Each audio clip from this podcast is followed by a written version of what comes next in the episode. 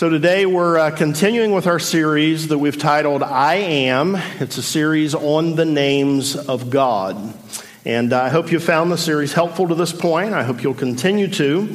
Uh, there are many good and encouraging things that we learn as we consider uh, these compound names of God uh, that we find in the scriptures. Each one of them reveals something about God's character and of his care uh, for uh, his people, for, for us. And so today we're going to be looking at Exodus 17. If you want to go ahead and turn there and hold your place, we'll get there in just a minute.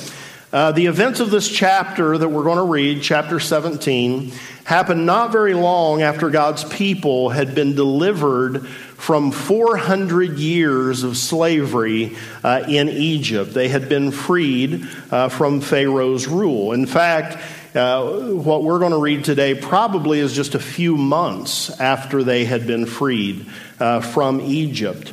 And, the people had seen in this period of time, from uh, when they had left Egypt until what we're going to read, they had seen God's power in many, many uh, ways. First of all, they had seen his power in getting Pharaoh to the place where he finally relented and said, Okay, I'm going to let you guys uh, leave. And, and then, of course, if you're familiar with the story, you know as soon as they started to leave Egypt, Pharaoh changed his mind and sent his army after them.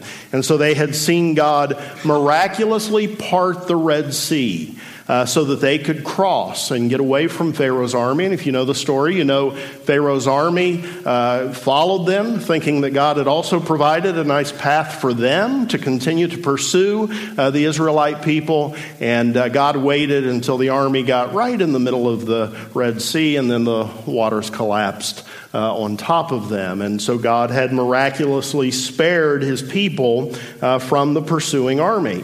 They had experienced many things. They had experienced God turning bitter water sweet for their enjoyment.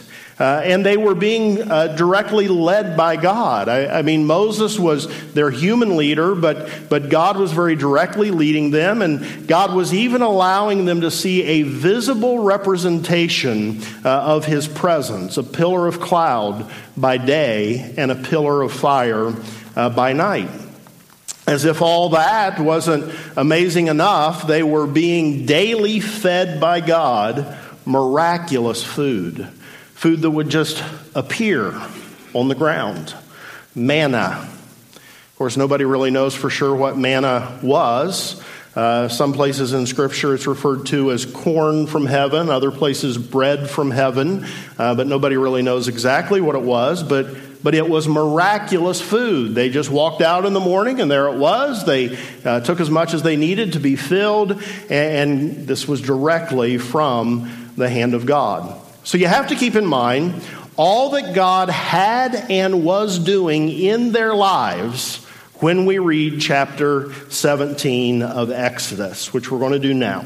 So you can follow along uh, as I read. Uh, if you need a Bible, they're on either side of the sound booth. You can help yourself to one. I think the word should also be on the screen uh, behind me. So again, follow along as I read. Here's what we find. The whole Israelite community set out from the desert of Sin, traveling from place to place as the Lord commanded. They camped at Rephidim, but there was no water for the people to drink. So they quarreled with Moses and said, Give us water to drink. Moses replied, Why do you quarrel with me? Why do you put the Lord to the test? But the people were thirsty for water there, and they grumbled against Moses. They said, Why did you bring us up out of Egypt to make us and our children and livestock die of thirst? Then Moses cried out to the Lord, What am I to do with these people? They are almost ready to stone me. The Lord answered Moses, Walk on ahead of the people, take with you some of the elders of Israel, and take in your hand the staff with which you struck the Nile. And go, I will stand there before you by the rock at Horeb. Strike the rock, and water will come out of it for the people to drink. So Moses did this on the side of the elders of Israel, and he called the place um, Massah and Meribah because the Israelites quarreled and because they tested the Lord, saying, Is the Lord among us or not? Those two words simply mean testing and quarreling. I'm going to verse 8. The Amalekites came and attacked the Israelites at Rephidim. Moses said to Joshua, Choose some of our men and go out to fight the Amalekites. Tomorrow I will stand on top of the hill with the staff of God in my hands. So Joshua fought the Amalekites as Moses had ordered, and Moses, Aaron, and Hur went to the top of the hill. As long as Moses held up his hands, the Israelites were winning. But whenever he lowered his hands, the Amalekites were winning. When Moses' hands grew tired, they took a stone and put it under him, and he sat on it. Aaron and Hur held his hands up, one on one side, one on the other, so that his hands remained steady till sunset. So Joshua overcame the Amalekite army with the sword. Then the Lord said to Moses, Write this on a scroll as something to be remembered, and make sure that Joshua hears it, because I will completely blot out the memory of Amalek from under heaven. Moses built an altar and called it, The Lord is my banner. He said, For hands were lifted up to the throne of the Lord. The Lord will be at war against the Amalekites from generation to generation. So, Exodus 17 shows us two significant problems that confronted God's people at Rephidim. The first problem was that there was no water for them to drink, no drinkable uh, water, and this caused the people to become rather contentious. They were angry with Moses, they quarreled with him, they, they demanded that he produce water. I mean, think about that. Demanding of a human being in a place with no water, produce water uh, for us. And they grumbled against Moses. They accused him of bringing them up out of Egypt to make them die of thirst. They were so angry and so nasty that Moses was afraid that they would stone him, and so he desperately cried out to God for help. The second problem that confronted the people of God at Rephidim was that they were attacked by the Amalekites. And the Amalekites were basically uh, their cousins. They were likely descendants of Esau. They were a nomadic, marauding people, and they are identified as among the worst peoples in the Bible compared to the Canaanites and the Moabites. They were so displeasing to God that he marked them for extinction stating that here in this 17th chapter of Exodus. Now, that wouldn't actually come to pass for some time, but it would eventually come to pass under the rule of David uh, when he would so thoroughly defeat the Amalekites that they would be reduced to irrelevant. And then the Simeonites killed the remaining few who had escaped. Uh, David. But the point here is that they were fearsome, nasty, godless people. And the people of God were attacked by them here at Rephidim just a short time after being freed from slavery in Egypt. So we can agree these are two pretty significant problems. No water, and in this same place where there's no water, they are also attacked by the fearsome uh, Amalekites. And here's something that I think we need to be careful not to miss that verse 1 tells us about this. The whole Israelite community set out from the desert of sin, traveling from place to place as the Lord commanded. They camped at Rephidim. They were at Rephidim, this place with no water, this place where they were going to be attacked by the Amalekites because God commanded it. God Himself led them to this place of difficulty. As you think about God's care for His people, I want you to really grasp this. God Himself led them to a place where there was no drinkable water. God, who is good all the time, all the time, God is good. Led them to this place with no drinkable water, which you have to have to live, by the way. So they're led to a place with no drinkable water, to a place where they're going to be attacked by the Amalekites. And in these problems, the people of Israel angrily ask a question Is the Lord among us or not? Is the Lord among us or not? Now, Christians today very frequently remind each other that it is okay to wrestle with doubts about God. It's okay to have questions and cry out to God as the psalmist did when the circumstances of our lives make it appear that God has hidden his face from us. It's okay to honestly express our feelings to God. He can handle them. He will meet us in our doubt, in our confusion, and our frustration. God is patient and kind with us when we were in these kind of places. And I believe all of that is true. Those are good things for us to remind one another. Those are good things to know that even when we're frustrated, even when we say, God, I don't understand it and I don't like what's going on in my life, God can handle those things. But something much more than that is going on here in Exodus 17. This isn't just honest uh, wrestling with the circumstances of your life. What this is that they ask is a horribly unfaithful question. In, in fact, with all that God had done for them, and with all that God was actively doing for them, this question is outrageously unfaithful. Think, again about everything that God had done in very recent times. They had been miraculously delivered from 400 years of slavery. They had watched the Red Sea part. I, I mean, think about that. And this wasn't like 50 years ago. This, like, just pretty recently happened. They had tasted some water, it was bitter. And when Moses did what God instructed, they tasted it again, and the water was good. Wrap your mind around this. God was allowing them to see a visible manifestation of his presence pillar of cloud, pillar of fire. They only moved when the cloud or the fire moved. So they knew that God was leading them.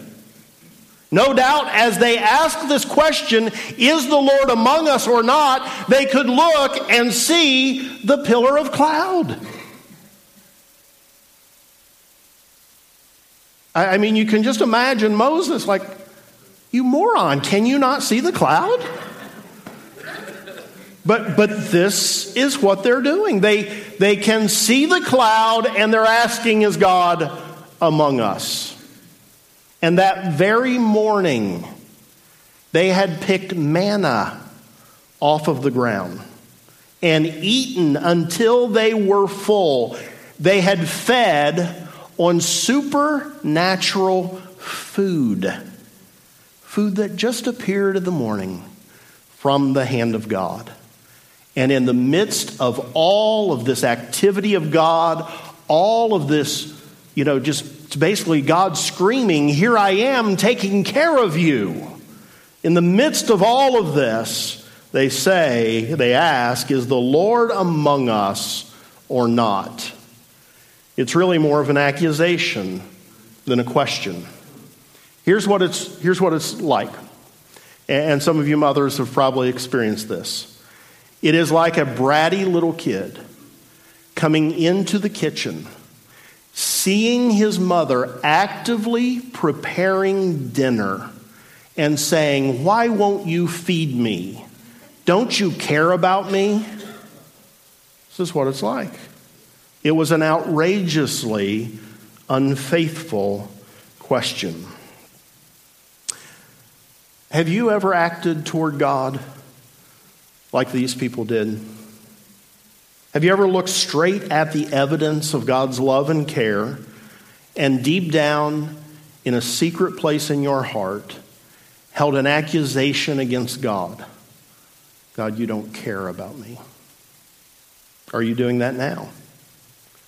Have you developed a sense of entitlement that every time the plan of God takes you to a place where figuratively, there is no drinkable water, or leads you to a place where you are attacked by some enemy, leads you to a place of difficulty, that your first reaction is to become angry with God, to make an accusation against Him, or to try to manipulate him into giving you what you want.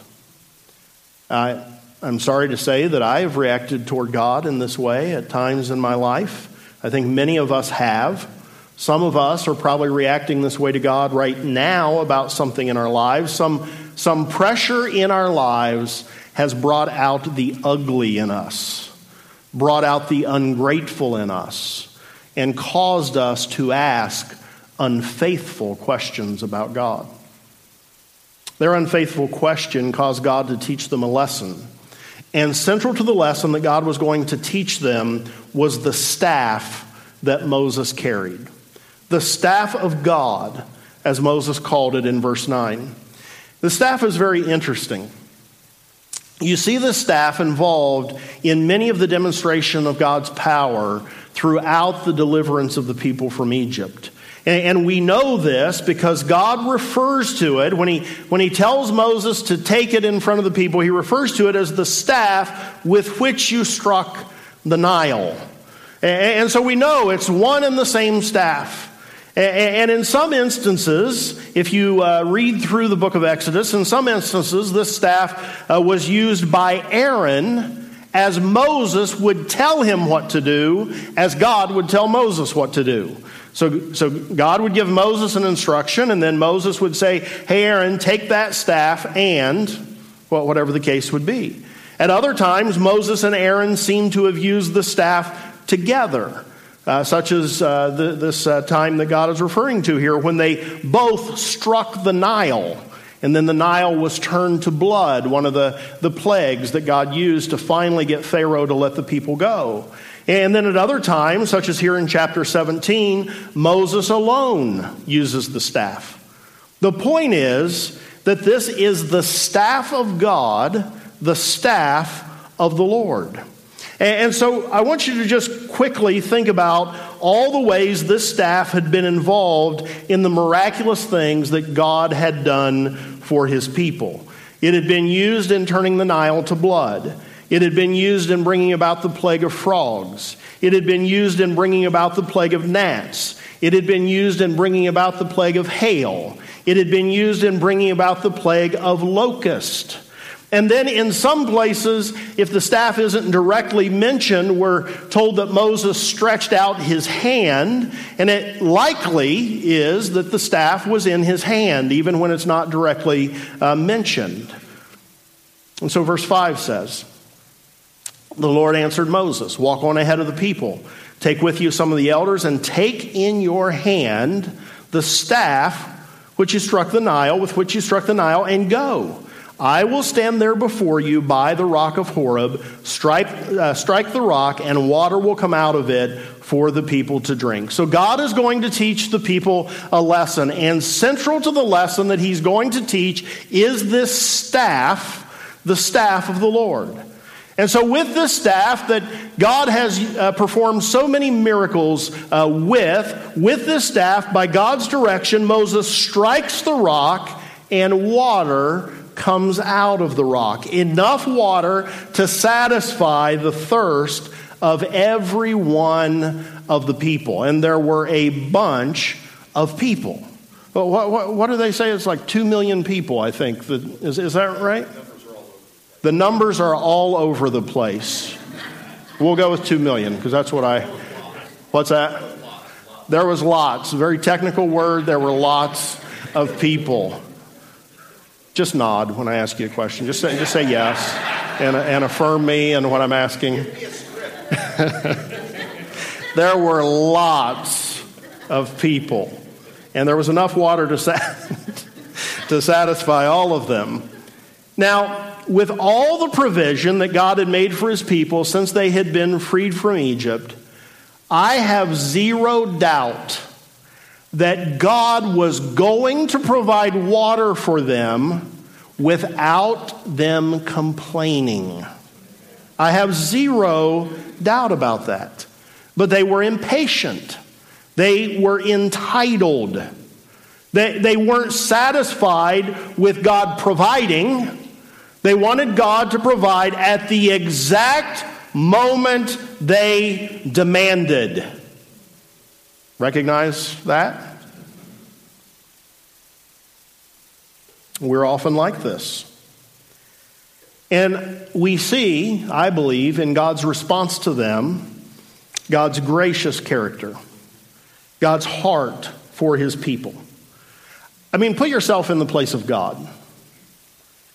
I mean, if any of us were in God's place, this story would look a lot different than it actually does. I, I, mean, imagine having people that you've done all of these things that we've talked about here this morning now complain to you, probably like right before you're about to give them water anyway. Well, what, how would we respond? I can imagine myself responding something like this Oh, oh, I'm not getting the water to you fast enough? Well, I was going to give you some, but now I think we'll just see if you can go another day or two without any, and then I'll give you some. Or how about this one? Because I am so gracious, in spite of your complaining, I am still going to give you water. But because of your complaining, guess what? Water now tastes like rotten eggs. Enjoy. But not God. He simply provides them with water. And he does so by using uh, Moses and the staff that had been involved in so many of God's miraculous actions on behalf of his people up to this point. And so God is communicating something to the people here. He is teaching them a lesson. And the lesson becomes very clear as we move from this story of the water coming out of the rock and move to the story, the rest of the chapter, uh, about the Israelites being attacked by the Amalekites. So the Amalekites, these nomadic marauders, these people who are so evil that a gracious God has marked them for extinction, they attack Israel.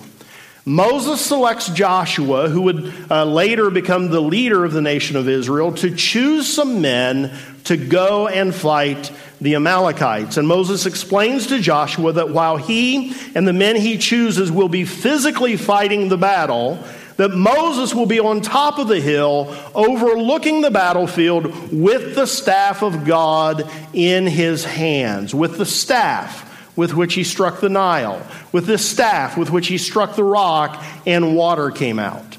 And so now God is about to teach Israel a lesson that they needed to learn, and a lesson that each one of us here today need to learn if we haven't, and need to be reminded of if we have. Joshua and his men fight as Moses, Aaron, and Hur go to the top of the hill, and Moses raises the staff of God above his head. And verse 11 is the key to the lesson that God is teaching the people. Here's what it says As long as Moses held up his hands, the Israelites were winning. But whenever he lowered his hands, the Amalekites were winning. So note this. When Moses' hands hold the staff of God up, Israel wins. When Moses grows tired and the staff is lowered, Israel begins to lose. And so Aaron and Hur uh, are going to help Moses, and so they place a stone under him to allow him to sit. And then, any time that his arms grow tired, Aaron gets on one side, Hur gets on the other, and they support his arms so that his arms remain raised with the staff of God raised to heaven. And they do this all day until sunset when finally Joshua and his men overcome the Amalekite army. Now, a couple quick things about this. It has been debated whether what Moses was doing there on top of that hill was praying. So, so we're not told he was praying, but we're told he lifted the staff to heaven. So, so there's been some debate is he praying? And in various places throughout Scripture, raising one's arms is a sign of dependent prayer. Uh, also, Moses says in verse 15 of uh, our text that hands were lifted up to the throne of the Lord. And I think it's a pretty safe bet to say that there was some praying going on here, that this was uh, Moses interceding in a sense for the men fighting and for the whole nation. There's also been application taken from this story that as long as Moses interceded, Israel prevailed. But when he grew tired and stopped interceding, they would start to lose. So, so that's an application people have taken from this. There's also an application in here where people have noted the importance of coming alongside leaders when they grow weary, supporting and helping spiritual leaders when they uh, become weary. Here's a couple things. Interceding is good, and I think there is something for us to learn about that here. Supporting leaders is good, and I think there is something about that here. But the point God was making here was not about interceding for weary leaders, and the point God was making was not about the efficacy of praying without ceasing. The point that God was making by causing the fortunes of the army to correlate with the position of Moses' staff, the staff of God, was this point. The only reason that you, Israel, can defeat the Amalekites is because of me.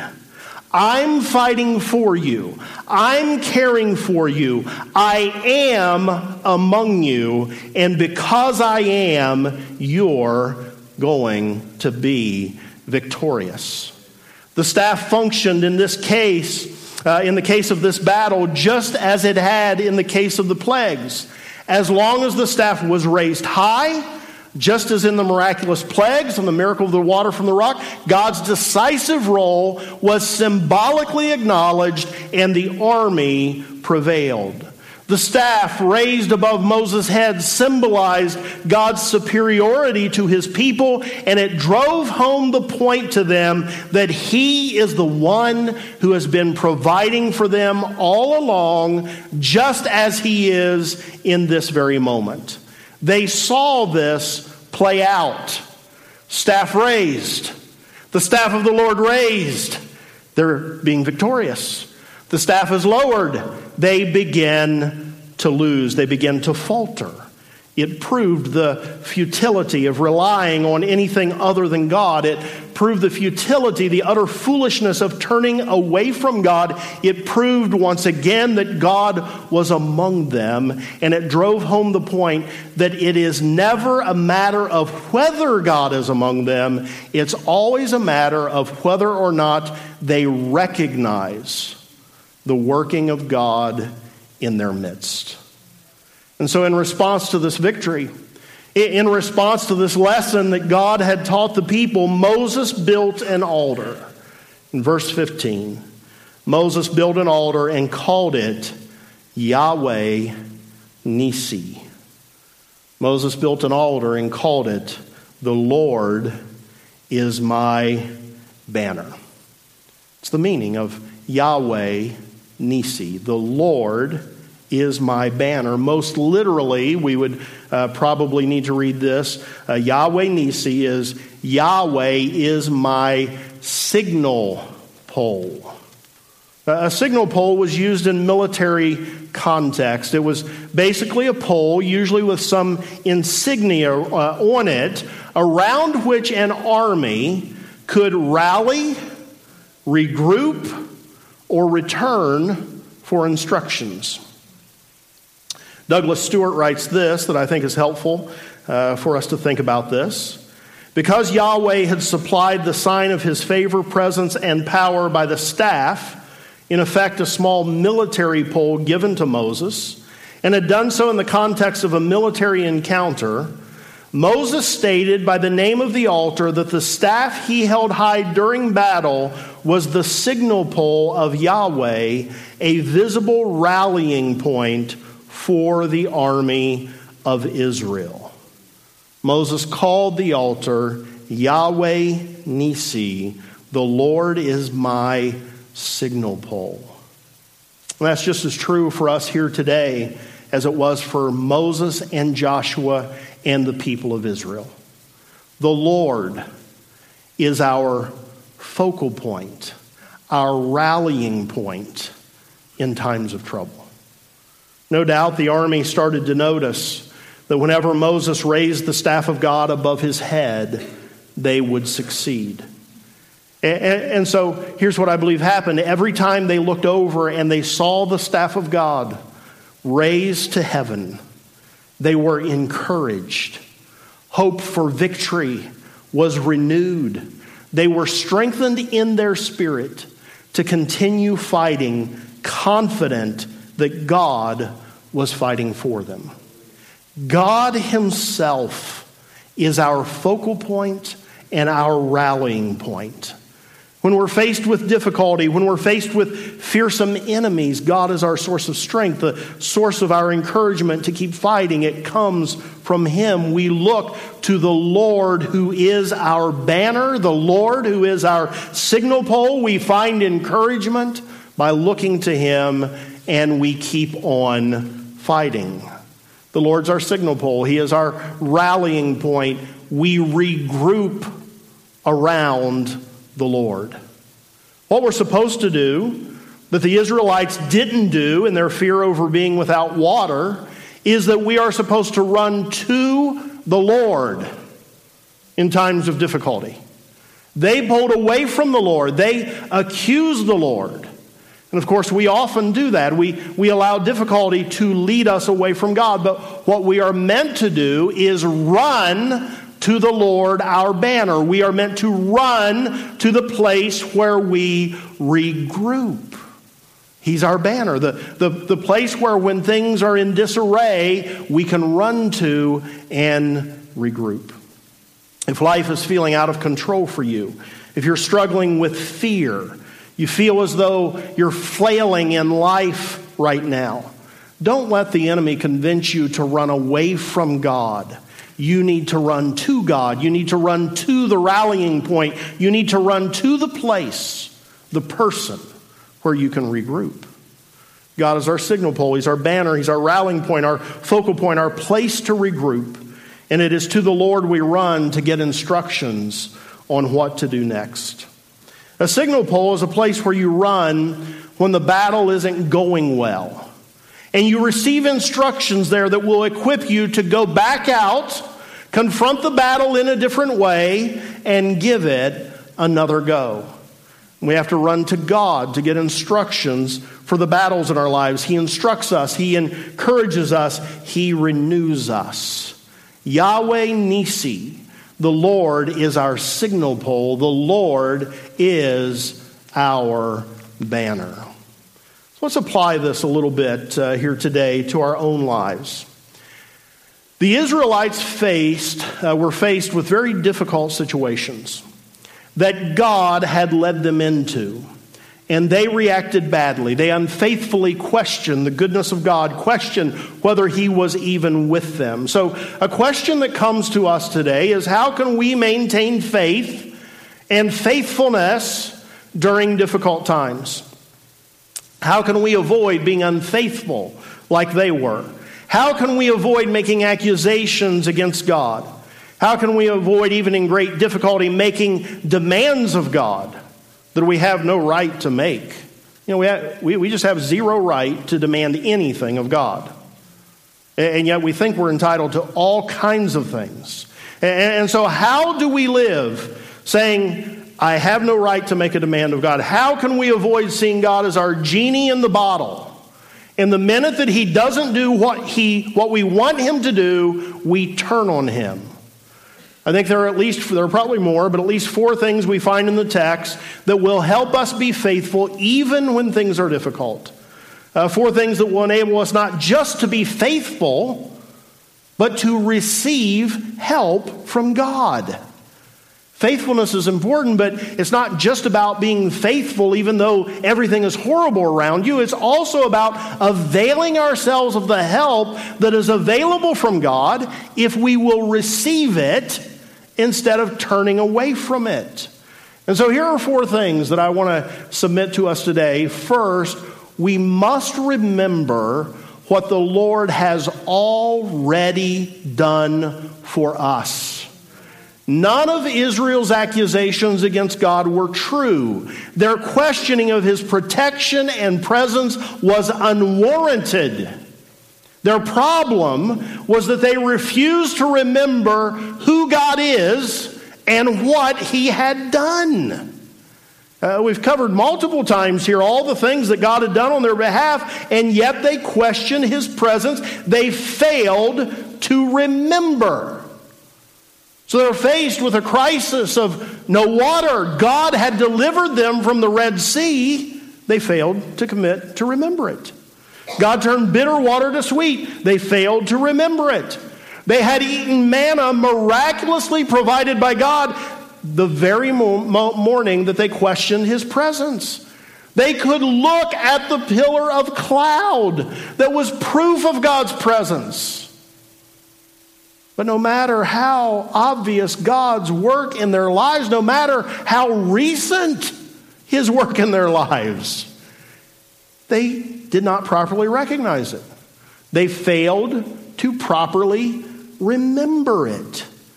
I mean, there are times when people are called to go years without seeing God answer a specific question for them. These people were seeing things answered for them every single day. You talk about short term memory problems, they had them.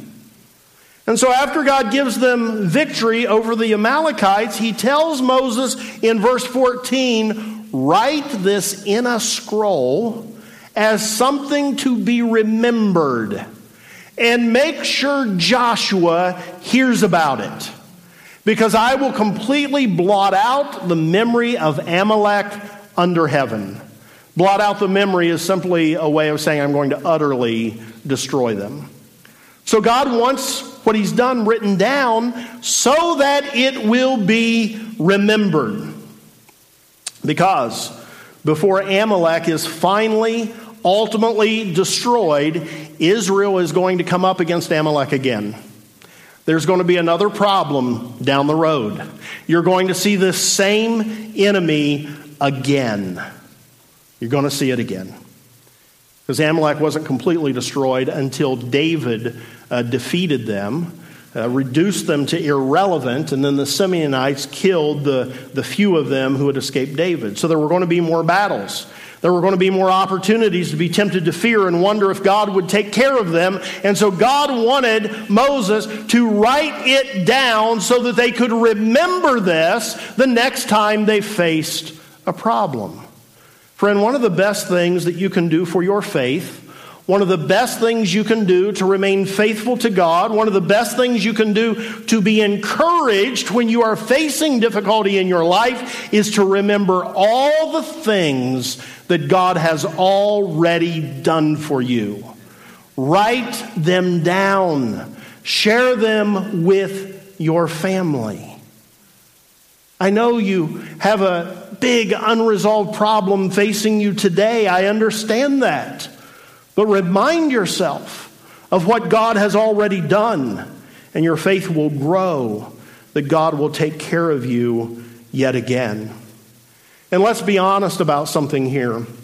With what God has done for each and every one of us in Jesus Christ, in dying for our sins, in making a way available that we sinful people could live in the presence of God forever if He never answers another prayer for any of us, if He never heals our body, if He never helps us financially, He's done more than enough for every single one of us here today. He's done enough that he deserves our praise for all eternity if another prayer is never answered and you ought to say amen to that. Secondly, we must look to the Lord. He is our signal pole. We, we must look to him. As Israel was fighting the Amalekites, every time they looked and saw the staff of God raised above Moses' head, they were encouraged and emboldened. We must look to the Lord when times are tough. We're, we're tempted to, to look away from the Lord and just stay focused on our problem. We're, we're tempted to look for an escape plan uh, that doesn't involve God. We're tempted to look to distractions just to take our minds off of the problem. And I think there's an appropriate role for distractions when you're in the midst of some difficulty. But what we really need to do when faced with difficulty is look to the Lord. These are the times that we need His Word more than ever. These are the times that we need to pray more than ever. These are the times that we need to remember more than ever. We don't look away from the Lord in times of trouble. We look to the Lord, our signal pole, where we find encouragement. And third, if we're going to remain faithful and receive the encouragement and help that God has for us, we need to gather together around the Lord, our banner. Yahweh Nissi, the Lord is our signal pole. The Lord is our rallying point. He is our place to regroup. He is our place to receive instruction. The Lord is the place where we, the people of God, come together to rally, to regroup, to receive instruction. We're in this together. We're in the battle together. And when we need to rally, when we need to regroup, when we need to receive instructions, we do so together around the signal pole. We meet at the signal pole. We meet at the banner. We meet together at and with the Lord. We run to God our banner together. We've got to intentionally gather together around the Lord our banner. We gather together here on Sundays around the Lord. Around the Lord. I, I like all of you. I would hang out with you, I, I think, without the Lord. At least, you know, a percentage of you. But we are gathered around the Lord here today. We're gathered around the Lord. We gather in small groups and ministry teams around the Lord. He's at the center uh, uh, of everything we're doing. We gather one family with another around the Lord. One Christian brother with another Christian brother around the Lord. One Christian sister with another Christian sister around the Lord. And I want to encourage you as we approach this fall that you commit to taking advantage of every opportunity you have to gather together with others around the Lord. Make a priority of Sunday worship attendance. I don't care how many people tell me that in 2015 you just have to accept that people will come to church just whenever they please. I, I don't buy it. You, you are hurting yourself spiritually if you do this. I know we're all going to take vacations. I know we're all going to have work conflicts. I get that. But if you're not vacationing or you're not working, or you don't have some really compelling other reason, where should you be on Sunday morning? Here. And if you don't like this one well enough to show up every time you can, go to one that you like well enough to show up every time you can. Because you need to gather together around the Lord. You need to. You need it all the time. You are in a battle constantly. You've got to gather around the Lord. Be part of a small group. And, and, friends, I want to encourage you to begin reaching out to other. Many of you do this, some of you don't, informally. Everything doesn't have to be a, a formal church function. Get to know other families in the church. Get to know other men, men, and other women, women. If you're discouraged about your social life and feel that you need more friends, don't just wait, reach out, initiate. We need each other, but here's the reality Nothing just happens. Everything takes effort, including the cultivation of friendships, even friendships around the Lord. It all takes effort. So take advantage of every means of gathering around the Lord. This is a key to maintaining faith in difficult times. It's key to being faithful. It is key to receiving the encouragement and strength that the Lord has for you. And finally, which is good because it's really late, we maintain faith and we receive what we need from the Lord as we obey, even when obedience is hard. Moses had to obey God and stand in front of the people, even though he was afraid of them. Joshua had to obey and fight the Amalekites even though they were fearsome people. And through God's power, working through their obedience, Israel received water and gained victory over Amalek. Yahweh Nissi, the Lord is our banner. We remain faithful and receive the help that we need from Him by remembering His work in our life, by looking to Him in times of trouble, by gathering around Him, and by obeying Him. May each of us do each of these things. Why don't you stand?